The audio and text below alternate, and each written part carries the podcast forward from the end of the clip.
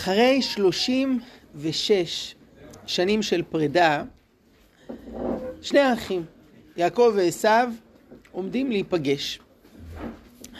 מה הולך לקרות בפגישה הגורלית? האם זה יהיה מרחץ דמים, מאבק לחיים ולמוות? או שאולי תהיה איזו התפייסות אחרי כל השנים? סימני שאלה גדולים מרחפים באוויר, אבל התורה מתארת שערב לפני המפגש הגורלי מתרחש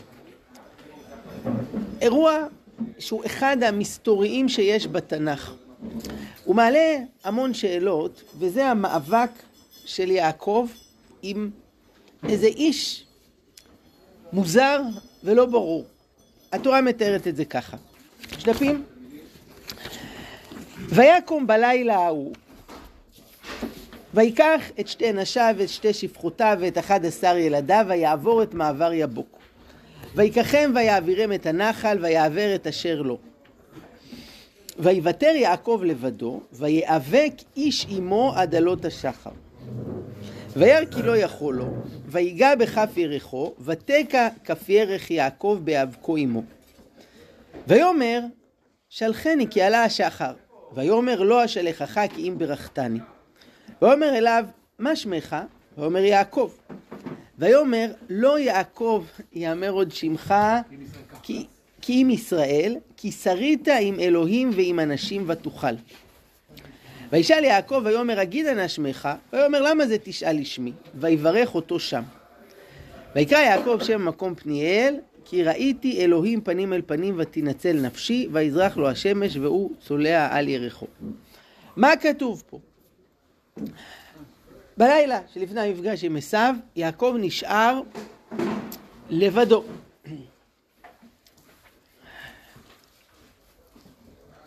למה הוא נשאר לבד? יעקב היה לו ברורה של משפחה, 11 ילדים, נשים, עבדים, שפחות. איך זה שהמנכ"ל, הבוס הגדול, מי שעומד בראש השבט, נשאר לבד בלילה? והכי מעניין זה מי האיש המסתורי שהוא פוגש, ויאבק איש עמו עד עלות השחר. זה היה שודד שבא לקחת לו את הכסף? זה היה איזה מתנקש שנועד לחסל אותו? מי זה? ויאבק איש עמו. התורה משאירה את זה עמום. מה עוד צריך פה להבין? כתוב שהוא רואה שהוא לא מצליח לנצח את יעקב, אז הוא נוגע בכף ירחו, והוא נהיה לו נקע. לא יודע, לא עובד. ממתי נוגעים במישהו פתאום נהיה נקע? יש כאן, זה דבר שצריך להבין, זה מעבר לתיאור הפשוט. ואולי השאלה הכי גדולה, עוד דבר, מגיע הבוקר, אז אותו איש מסתורי אומר לו, שלחני כי עלה השחר. מה הקשר? יש פה מאבק לחיים ולמוות, הוא אומר, סליחה, יש לי תור לרופא שיניים, אני צריך ללכת. ואם הגיע השחר, סורות, למה זה צריך להפסיק את הקרב? השאלה הכי גדולה, זה הבקשה של יעקב, הוא אומר לו, לא אשלחך כי אם ברכתני. אני לא מבין, יש פה איזה בריון שמנסה לחסל אותך, אתה הפכת אותו לאדמור, אתה עכשיו צריך לבקש ממנו ברכות. ממתי מבקשים ברכה ממישהו שהרגע ניסה להרוג אותך? ודבר נוסף, יש פה סיפור עם השמות, הוא שואל אותו מה השם שלך יעקב, לא זה לא היה השם שלך, ואותו מה השם שלך, לא מה אתה שואל את השם שלי?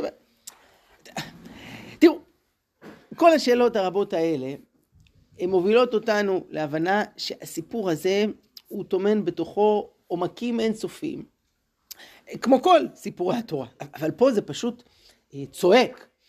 תראו איך יעקב מסכם את האירוע, כי ראיתי אלוהים פנים אל פנים ותנצל נפשי. אז מה היה פה? אז ננסה לגעת פה בכמה נקודות, לא מבטיח שנענה על כל השאלות, והדבר הזה חשוב בגלל שהסיפור של יעקב זה הסיפור שלנו. אנחנו עם ישראל, אנחנו העם שהוא יצא מיעקב, ולכן כל הסיפורים האלה, מאבק של יעקב זה מאבק שלנו, וכל מה שנראה כאן זה נוגע לגמרי כאן ועכשיו והיום. אז בואו נתחיל מהשאלה הגדולה, מי האיש שתוקף את יעקב באמצע הלילה? אז חז"ל אומרים, זה לא היה איזה בריון כנעני שהזדמן לשם ורצה לשדוד אותו, זה היה שרו של עשיו. כלומר, איזשהו מלאך, איזשהו כוח רוחני, שהוא זה שעומד מאחורי עשיו. עשיו זה הביטוי בארץ לכוח הזה, לכוח העשבי הזה. ותראו, שאחרי שיעקב מצליח לנצח את שרו של עשיו, מה קורה למחרת כשעשיו ויעקב נפגשים? זה לא חיבוק. כלומר, אחרי שהוא ניצח את שרו של עשיו, ממילא, אז לנצח את עשיו עצמו זה כבר חלק הקל, זה הדבר המתבקש. מה אפשר ללמוד מהסיפור הזה? אז דבר ראשון, התורה מלמדת לא להתבלבל. מה שקורה על פני השטח זה רק ביטוי לדבר עמוק הרבה יותר שנמצא מתחת או מעל. גם התרחשויות גשמיות הם שיקוף לזה משהו רוחני שנמצא מאחורי זה. דוגמה רלוונטית, מה שקורה בינינו לבין הפלסטינאים. יש אנשים שנוח להם לחשוב שכאילו יש פה איזשהו סכסוך על פני השטח, על טריטוריה. בסופו של דבר יש שתי מדינות לשתי עמים, כל אחד יקבל את השטח שלו, ובזה יהיה אינטרסים לשני הצדדים, ובא לציון גואל, יהיה שלום ושלווה.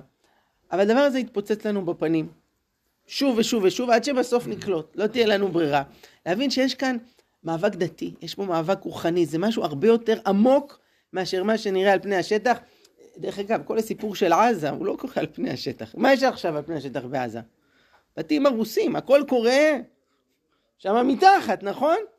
ולמעלה. יש פה מאבק רוחני.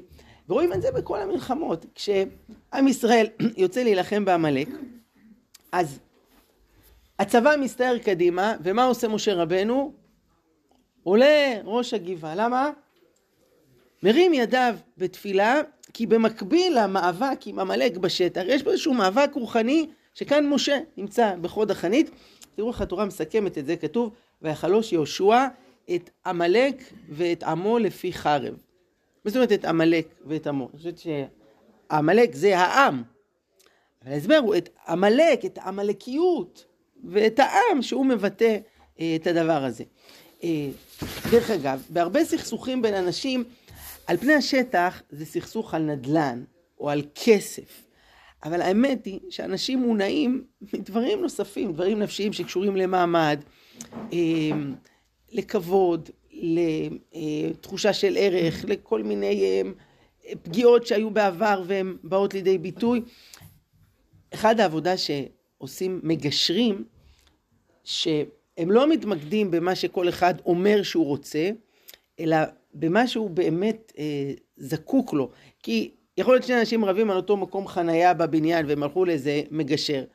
אבל זה חלק ממשהו עמוק יותר, שקשור ליחסים שלהם, וקשור למעמד שלהם וכו'. וברגע שמתחילים במקום העמוק, שם אפשר לסדר איך להשיג את מה שהוא ירגיש טוב, הוא ירגיש טוב, ואז בסוף עם המקום חנייה, או עם השטח, זה הדבר הקטן. הוא כנ"ל בין בני זוג. יכול להיות ויכוחים שמתלהטים לאיזה, שאתה לא מבין למה, איפה לתלות את התמונה בסלון, הוא רוצה זה שם, והיא אומרת, לא צריך להיות בפרוזדור, וממש מתעצבן, כאילו, מה זה בוא, זה ויכוח איפה לשים תמונה, אבל זה לא ויכוח על איפה לשים את התמונה, זה ויכוח על המקום של כל אחד מהם בבית, מי פה קובע, ולמה לא מתחשבים בדעתי, ולמה תמיד אני צריכה להקריב, ואתה, איפה נעשה את ליל הסדר, אצל ההורים שלו, אצל ההורים שלה, הרבה ויכוחים זוגיים, והרבה ויכוחים בין אנשים, והרבה ויכוחים בין עמים, מגיעים ממקום עמוק יותר. וזה הסיפור במפגש עם האיש המסתורי. לפני שפוגשים את עשיו האיש, יש כאן מאבק עם שרו של עשיו. וכשעם ישראל, גם היום, יבין שהמאבק שלו על הארץ זה לא על נדל"ן. זו השאלה, מי ממשיך את אברהם, ישמעאל או יצחק? זה ויכוח על איזה תרבות פה תנצח, תרבות יהודית של חיים או תרבות אחרת של בחירה במוות. כשנבין שזה מתחיל הרבה יותר עמוק, יהיה יותר קל לנצח את המאבק. אז זה דבר אחד שאפשר לקחת מהסיפור הזה. דבר שני, זה יעקב נשאר לבד, והתפלנו, איך זה, אתה עם 11 ילדים, כששניים מהם, שמעון ולוי, אנחנו רואים בהמשך הפרשה, בואו, הם החריבו עיר שלמה, כלומר יש לו במשפחה כוחות, חבל על הזמן. איך הוא נשאר שם לבד? מה? מה זה? נביא אותם על עזה. טוב, זה נושא לשיעור שלם, סיפור של שמעון ולוי בשכם והשלחותיו לימינו, אבל לא ניכנס לזה עכשיו. בכל אופן, בסופו של דבר יעקב נשאר לבד. וזה בא להגיד שאחרי ככלות הכל, תראו, כולנו מוקפים באנשים ויש לנו כל מיני השפעות. בסופו של דבר, זה אדם מול אלוקים שצריך לעשות את הבחירה שלו, במה אני בוחר, מה אני עושה. ויש לאנשים נטייה להוריד מעל עצמם, להגיד זה לא אני, זה הכל חוץ ממני. הרי הסיפור הזה מתחיל מהחטא הראשון בהיסטוריה, כשאלוקים בא לאדם ואומר לו, למה אכלת מן העץ? מה ביקשתי? מה אומר? האישה. טוב, הוא פונה לאישה, למה? מה? הנחש. כל אחד מגלגל את האחריות הלאה. ובני אדם הפכו את הדבר הזה לאומנות, היכולת להאשים אחרים. יש כזה משפט שאומר שכשאדם מגלה שהוא לא יכול להאשים בכל דבר את הממשלה, אז הוא מתחתן. כן, צריך אופן להאשים מישהו, כן? ויש סיפור ידוע בגמרא מסכת עבודה זרה, שהעומק שלו זה בדיוק הנקודה הזאת של מי פה אחראי. אתם מכירים, זה מופיע פה בדף, הסיפור על אלעזר בן דורדיה, אדם שהגיע לשפל תחתיות, אין חטא שהוא לא עשה, המקום הכי נמוך בעולם שם תמצאו אותו, ותיאור בגמרא הוא מגיע לאיזו אישה פרוצה, וקורה מה שקורה, דלג פה על הפרטים, פתאום הוא מחליט לו, צריך לעשות שינוי בחיים, לעשות תשובה. ואז מתואר ככה, הלך וישב בין שני ערים, אמר הרים וגבעות בקשו עליי רחמים, אמרו לו עד שאנחנו מבקשים עליך נבקש על עצמנו, אמר שמיים וארץ בקשו עליי רחמים, אמרו לו שמיים וארץ, עד שאנחנו מבקשים עליך, נבקש על עצמנו. אמר חמה ולבנה בקשו עליי רחמים, כוכבים ומזלות בקשו עליי רחמים, אמרו לו עד שאנחנו מבקשים עליך, נבקש על עצמנו. אמר אין הדבר תלוי אלא בי. הניח ראשו בן ברכה וגאה בבכייה עד שיצתה נשמתו. יצתה בת קול ואמרה רבי אלעזר בן דורדיה, מזומן לחיי העולם הבא. מה זה הקטע הזה? שהוא מבקש מהשמיים, מהכוכבים, מהארץ שיבקשו על הרחמים, והם אומרים לו, מה נבקש על עצמנו? מה זה בעלקי דבר הזה? שמעתי פעם איזו אישה חכמה, מצא חן בעיניי, היא הסבירה ככה, שיש כאן תיאור של כל מיני גורמים שמשפיעים על האדם. שמיים וארץ זה הסביבה שאופפת אותנו, ונוח מאוד להאשים את הסביבה. אתה שואל איך אני הגעתי לפשע? תקשיב, אני גדלתי בשכונה של עבריינים, כל השכנים שלי סוחרי סמים, מה אתה רוצה שאני אצא חתן התנ"ך העולמי? אז גם אני התדרדרתי לפשע, מה אפשר לעשות? זה הסביבה שלי ככה, מה? ויש את השמש והירח, שמש והירח זה איתני הטבע, ויש גם אנשים שמשיבים את הטבע שלהם, תשמע, אני יש לי גנים דפוקים, אצלנו במשפחה, אנחנו עצבניים מלידה, ככה זה. וההורים. מה עוד? ערים וגבעות. ערים וגבעות זה ההורים. וההורים זה כתובת מעולה להאשמות. תלכו לפסיכולוג, אז ישר חופר איך היה בילדות, ומה אמא שלך, ובעלה, וחמותך, ואבא שלך, וכולי וכולי. ובקיצור, מאשים פה את כל העולם ואשתו, חוץ ממי? מאת עצמו. וכולם אומרים לו, אז עזוב אותנו, אנחנו אחראים לעצמנו, אתה מה?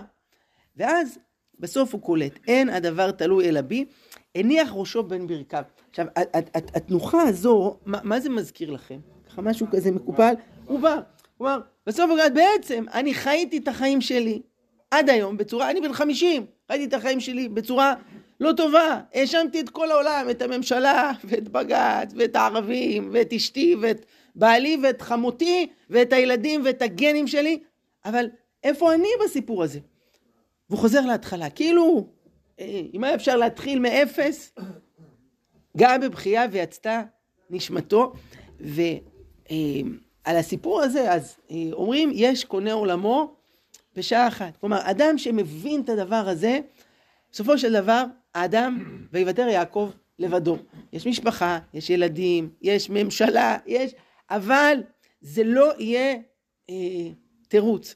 הרבה פעמים בשיחות עם הילדים שלנו, בעיקר בגילים היותר גדולים, והוא אומר, אבל המורה שלי ביסודי לאנגלית היה מאפן, וזה, אבל תקשיב, חמוד, זה היה בכיתה ו', אתה עכשיו בכיתה י', כאילו, עד מתי אתה גם באוניברסיטה תספר שהמורה שלך בכיתה י', בכיתה ז' היה, בוא, מתקדמים בחיים, יכול להיות שלא המורה מושלם, בסדר, אז צריך להתאמץ יותר, צריך לעשות השלמות, אבל אין הדבר תלוי, אלא בי, ויוותר יעקב לבדו, להיעזר במי שצריך, אבל האחריות על האדם עצמו, נקודה.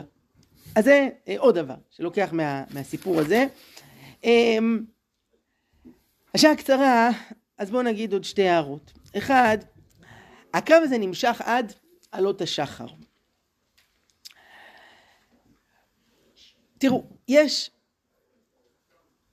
מאבקים בחיים שאנחנו רואים ברור את הסוף שלהם. נגיד הריון, אני מבין שרובכם לא חוויתם את זה, אבל אלו שכן, זה רגעים קשים גם, והבחילות והקאות, והתחושה של הגוף, הכבד והכל. אבל אישה יודעת, זה לוקח גג 9 חודשים, נכון? אין תינוק שנשאר מעבר לזה, לפעמים הוא מחזיק עוד קצת, אבל בסוף, כאילו זה ייגמר בסוף עוד זה. אז יותר, זה מקל במידה מסוימת לעמוד בזה. אבל יש התמודדויות שאתה לא יודע מתי יהיה הסוף. למשל, למצוא חתן, למצוא קלה, כאילו בתקווה שאני אצליח להתחתן בקרוב, אבל מה אם לא? שבוע פגשתי חבר, הוא מבוגר ממני ב3 שנים, והוא התחתן לראשונה לפני שבועיים. הבן אדם היה רווק איזה 25 שנים. וואו, איזה התמודדות, איזה אתגר הדבר הזה. וברוך השם מצא את שלו, אבל אחד הדברים הקשים שאתה לא יודע מתי זה ייגמר. אולי עוד 50 שנה אני כבר אהיה נשואה, אני אמצא את אשתי, ואולי זה ייקח עוד 5 שנים, ואולי זה ייקח עוד 15 שנה. קשה. המלחמה הנוכחית, מתי תיגמר? מה אתם אומרים? שמעתי שיש הפסקה בהפסקת אש. יש הפסקה בהפסקת אש, כן. חזרו, כן. אנחנו לא יודעים. קיווינו, נכון, זה מלחמת 6 הימים כזה. אנחנו אוהבים את הדברים הקצרים והקולים. כבר עברו 8 שבועות, נכון? 8 שבועות מהשמחת תורה. ואם זה ייקח עוד 8 שבועות? ואם זה ייקח עוד 0.5 שנה? אנחנו לא יודעים. אז זה מקשה, כשאתה לא יודע מתי הסוף. אבל בסופו של דבר, מה שיכול לתת את הכוח זה האמונה, שאנחנו צועדים בדרך הנכונה, ושהסוף יהיה טוב. מתי הוא יהיה, זה נשאר פתוח. זה שהסוף יהיה טוב, זה ברור. למה? כי אנחנו יהודים, ויהודים זה אנשים עם אופטימיות, אנשים עם אמונה. יש לנו הבטחות גדולות מפי ריבונו של עולם, השיב אותנו לציון, דבר אחד מדבריו אחור לא ישוב ריקם, הראינו ניסים גדולים בדור האחרון, אם חפץ השם לעמיתנו, לא הראינו את כל זאת. אנחנו רואים בבירור לאיפה הולכת הרכבת הזאת של שיבת ציון. כן, יש פיתולים בדרך, יש עליות ומורדות, ואנחנו ננצח. כמה זמן? מה נעבור בדרך? אנחנו לא יודעים. זה אולי ייקח עד עלות השחר. אבל בסוף אנחנו נגיע לשם, אנחנו בטוחים. הדבר האחרון שניכר מהסיפור הזה, זה העניין של השם. אותו מלאך שואל אותו, מה השם שלך? אומר לו יעקב. אומר לו המלאך, לא יעקב יאמר עוד שמך, כי אם ישראל. מה זה בא להגיד? כל מאבק, כל התמודדות, כל קושי, אדם מקבל ממנו שם חדש. כן, זה נורא בולט אצל הורים. אני זוכר כשבאתי לבשר לראש הישיבה שלי, למדתי בישיבת מרכז הרב, אז הרב אברהם שפירא, צריך לצליק לברכה, אז הוא היה ראש הישיבה, אז באתי להגיד לו, הרב, נולד לי בן ראשון בשעה טובה, ורצינו לרב, שהוא יהיה סנדק בברית, רצינו להזמין אותו. אז הוא אומר לי, מזל טוב על השם החדש. אמרתי לו, לא, אין שם. אני אומר, הברית, הוא נולד, הברית היא עוד 8 ימים, והיינו שמחים הרבי סנדק. הוא אומר, אז הוא אמר לי, לא השם של הילד, השם שלך. לפני כן היית יוני, עכשיו אתה אבא, שם חדש, אשתך אימא. לפעמים יש גם כאלה שקיבלו סבא וסבתא, כן, אצלנו כבר היו סבים וסבתות לפני, אבל כן, יש כאלה שהוא נהיה דוד בפעם הראשונה, כן? יכול להיות בן 3, הוא כבר נהיה דוד, כי נולד לו אחיין, זה שם חדש.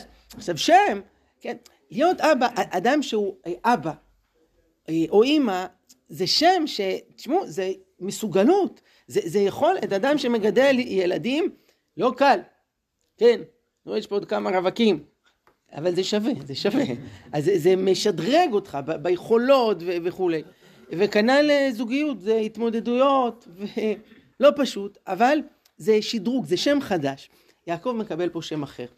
לא יעקב יאמר עוד שמך, יעקב זה אחד שהוא עוקב אחרי אחרים, והוא ישראל, כי שרית עם אלוהים ועם אנשים, ותוכל. אתה התמודדת, ואתה ניצחת. עכשיו, שימו לב לנקודה מעניינת, הדגש זה כי שרית, מה זה שרית? התמודדת, עם אלוהים ועם אנשים, ותוכל. לכאורה, השם שלנו לא היה אמור להיות ישראל, אלא ייתחל. למה? כי, הרי זה הפואנטה של הפסוק, לא? כי שרית עם אלוהים ועם אנשים, ותוכל. מה זה תוכל? כלומר, יכולת להם, ניצחת אותם. זה אמור להיות הדגש, לא על הניצחון, היה צריך לקרות לנו, ייתחל, מלשון ותוכל. מה זה, נשמע לכם מוזר? תקשיבו, גם ישראל מוזר, אבל התרגלנו. אם היו מדינה תיתחל, לא נשמע טוב, אה? היינו מתרגלים, הכל מתרגלים. אבל לא, הדגש זה כי שרית, זה על ההתמודדות, על ההתגברות, על הנחישות קדימה. בסוף אנחנו מאמינים גם יהיה ניצחון. עכשיו, לא בכל המאבקים מנצחים, לפעמים גם מפסידים בקרב מסוים, אבל אנחנו עם של שורדים, של לוחמים, של מתמודדים. וההתמודדויות האלה מולידות בנו שמות חדשים. ושם זה ביטוי של מהות. אני אומר את זה הרבה לחבר'ה שמסיימים תיכון ויוצאים לשנה הבאה לשירות לאומי ולצבא ולישיבה. מצד אחד זה התרגשות, אתה נכנס לעולמות חדשים, מצד שני זה הולכת להיות שנה לא פשוטה. יש הרבה התקשרת אחרי שבוע הביתה לאמא, היא רוצה לחזור ומתגעגעת וקשה אבל אתם תצאו מפה עם שם חדש, אנשים גדולים יותר. ותראו עובדה מעניינת, יש בארצות הברית עצי ענק שקוראים להם סקויה. זה עצים שהגובה שלהם מגיע ל-95 מטר, זה עכשיו לעץ הכי גדול בעולם. הקוטר של הגזע זה 7 מטר. כאילו אני יודע, מפה עד הקיר, זה הקוטר של העץ. עץ כזה יכול לעבור גיל של 3,000 שנה. עכשיו, זה אתר תיירות, יש שם פארקים עם העצים האלה, וזה מושך מאות אלפים של תיירים. זה בקליפורניה, יש שם פארק גדול עם העצים האלה. אבל היה חשוב, כדי שזה ימשיך באמת להיות כזאת אטרקציה, מה עלול לפגוע בעצים? שריפות. אנשים עשו מנגל ויפרות שריפה, והעץ הזה יכול להיות ב3,000 שנה הוא יעלה באש. עשו שם שמירה מאוד קפדנית, שלא יהיה שריפות, ואסור להדליק אש, ושום דבר שלא יגרום לדבר הזה. ואז מה גילו? עשו את זה ככה במשך שנים, וגילו שיש נסיגה בהתפתחות של העצים. כלומר, העצים הישנים, הוותיקים, הראו סימנים של קמילה, והיה פחות צמיחה של עצים חדשים, ולא הבינו למה. וכשחקרו את הנושא, הם קרטו עץ וניסו דרך הטבעות שלו, ואתה רואה מה הוא עבר, וגילו שממוצע כל כמה שנים, 10-15 שנה, העץ התמודד עם שריפה. איך שריפה? היו סופות והיה ברק והיה אש, בסוף היא קבטה. אבל העצים התמודדו כל כמה שנים עם שריפה. והתברר שהשריפות האלה היו חיוניות. הם פינו מרחב מסביב לעצים, הם עזרו לזרעים להיכנס בתוך האדמה ולהתפתח מחדש, ומאז שגילו את הדבר הזה, עושים שם שריפות יזומות על ידי הפקחים של הפארק הלאומי שם בקליפורניה, כי השריפות האלה, הן גורמות לעץ לצמוח יותר טוב ולעצים חדשים להתפתח. אז לא אמרנו שאנחנו נלך עכשיו להציץ שריפות בחיים שלנו. ברוך השם יש מספיק שריפות, יש מספיק התמודדויות גם ככה, אבל לקבל את זה באהבה כשזה בא. כי לרוב כשבא לבן אדם איזה צרה והתמודדות, מה אומר לעצמו? ריבונו של עולם, למה הייתי צריך את זה? הכל היה טוב עד עכשיו. מה אי אפשר היה שבשמחת תורה נסיים את כל ההקפות בטוב, הכל יהיה רגוע, מה היינו צריכים את כל המלחמה הזאת? תראו, אני לא יודע להגיד בדיוק, מה בדיוק יצא מזה, אבל די ברור לי שעם ישראל הולך לצאת עם שם חדש מהמלחמה הנוכחית.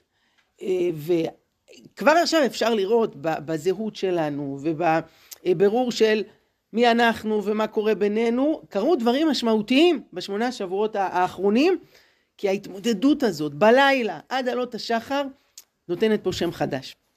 טוב, אז אם נסכם, אמרנו פה 4 נקודות, לא ענינו על כל השאלות, אני יודע, נשאיר משהו לשנה הבאה, בסדר?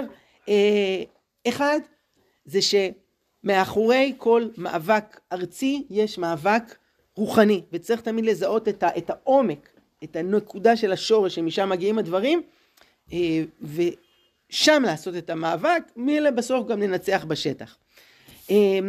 דבר שני, ויוותר יעקב לבדו. אפשר להאשים את כל העולם, בסופו של דבר אין הדבר תלוי אלא בי. 3, עד עלות השחר. אנחנו לא יודעים כמה זמן המאבק ייקח, אנחנו מאמינים שיש לזה סוף, והסוף יהיה טוב. הדבר האחרון זה שם חדש. מכל מאבק בחיים, בן אדם יוצא עם שם אחר. זה היה נכון אצל יעקב, זה נכון אצל עם ישראל, זה נכון אצל כל אדם, בהתמודדויות שלו. יש כאלה שכשחוגגים יום הולדת, אז חברים אומרים להם, אני מאחלת לך שתישארי תמיד כמו שאת. איזה מין איחול זה? זה כללה, תישארי כמו שאת, אם את רוצה לעשות לי פוז, להתעקע ככה, אני לא רוצה להישאר כמו שאני, אני רוצה כל החיים להשתפר, להשתנות, להתקדם, לעשות דברים אחרת, לעשות דברים טוב יותר. להיות כל החיים, אדם שמתקדם והשמות שלו משתנים ומשתדרגים.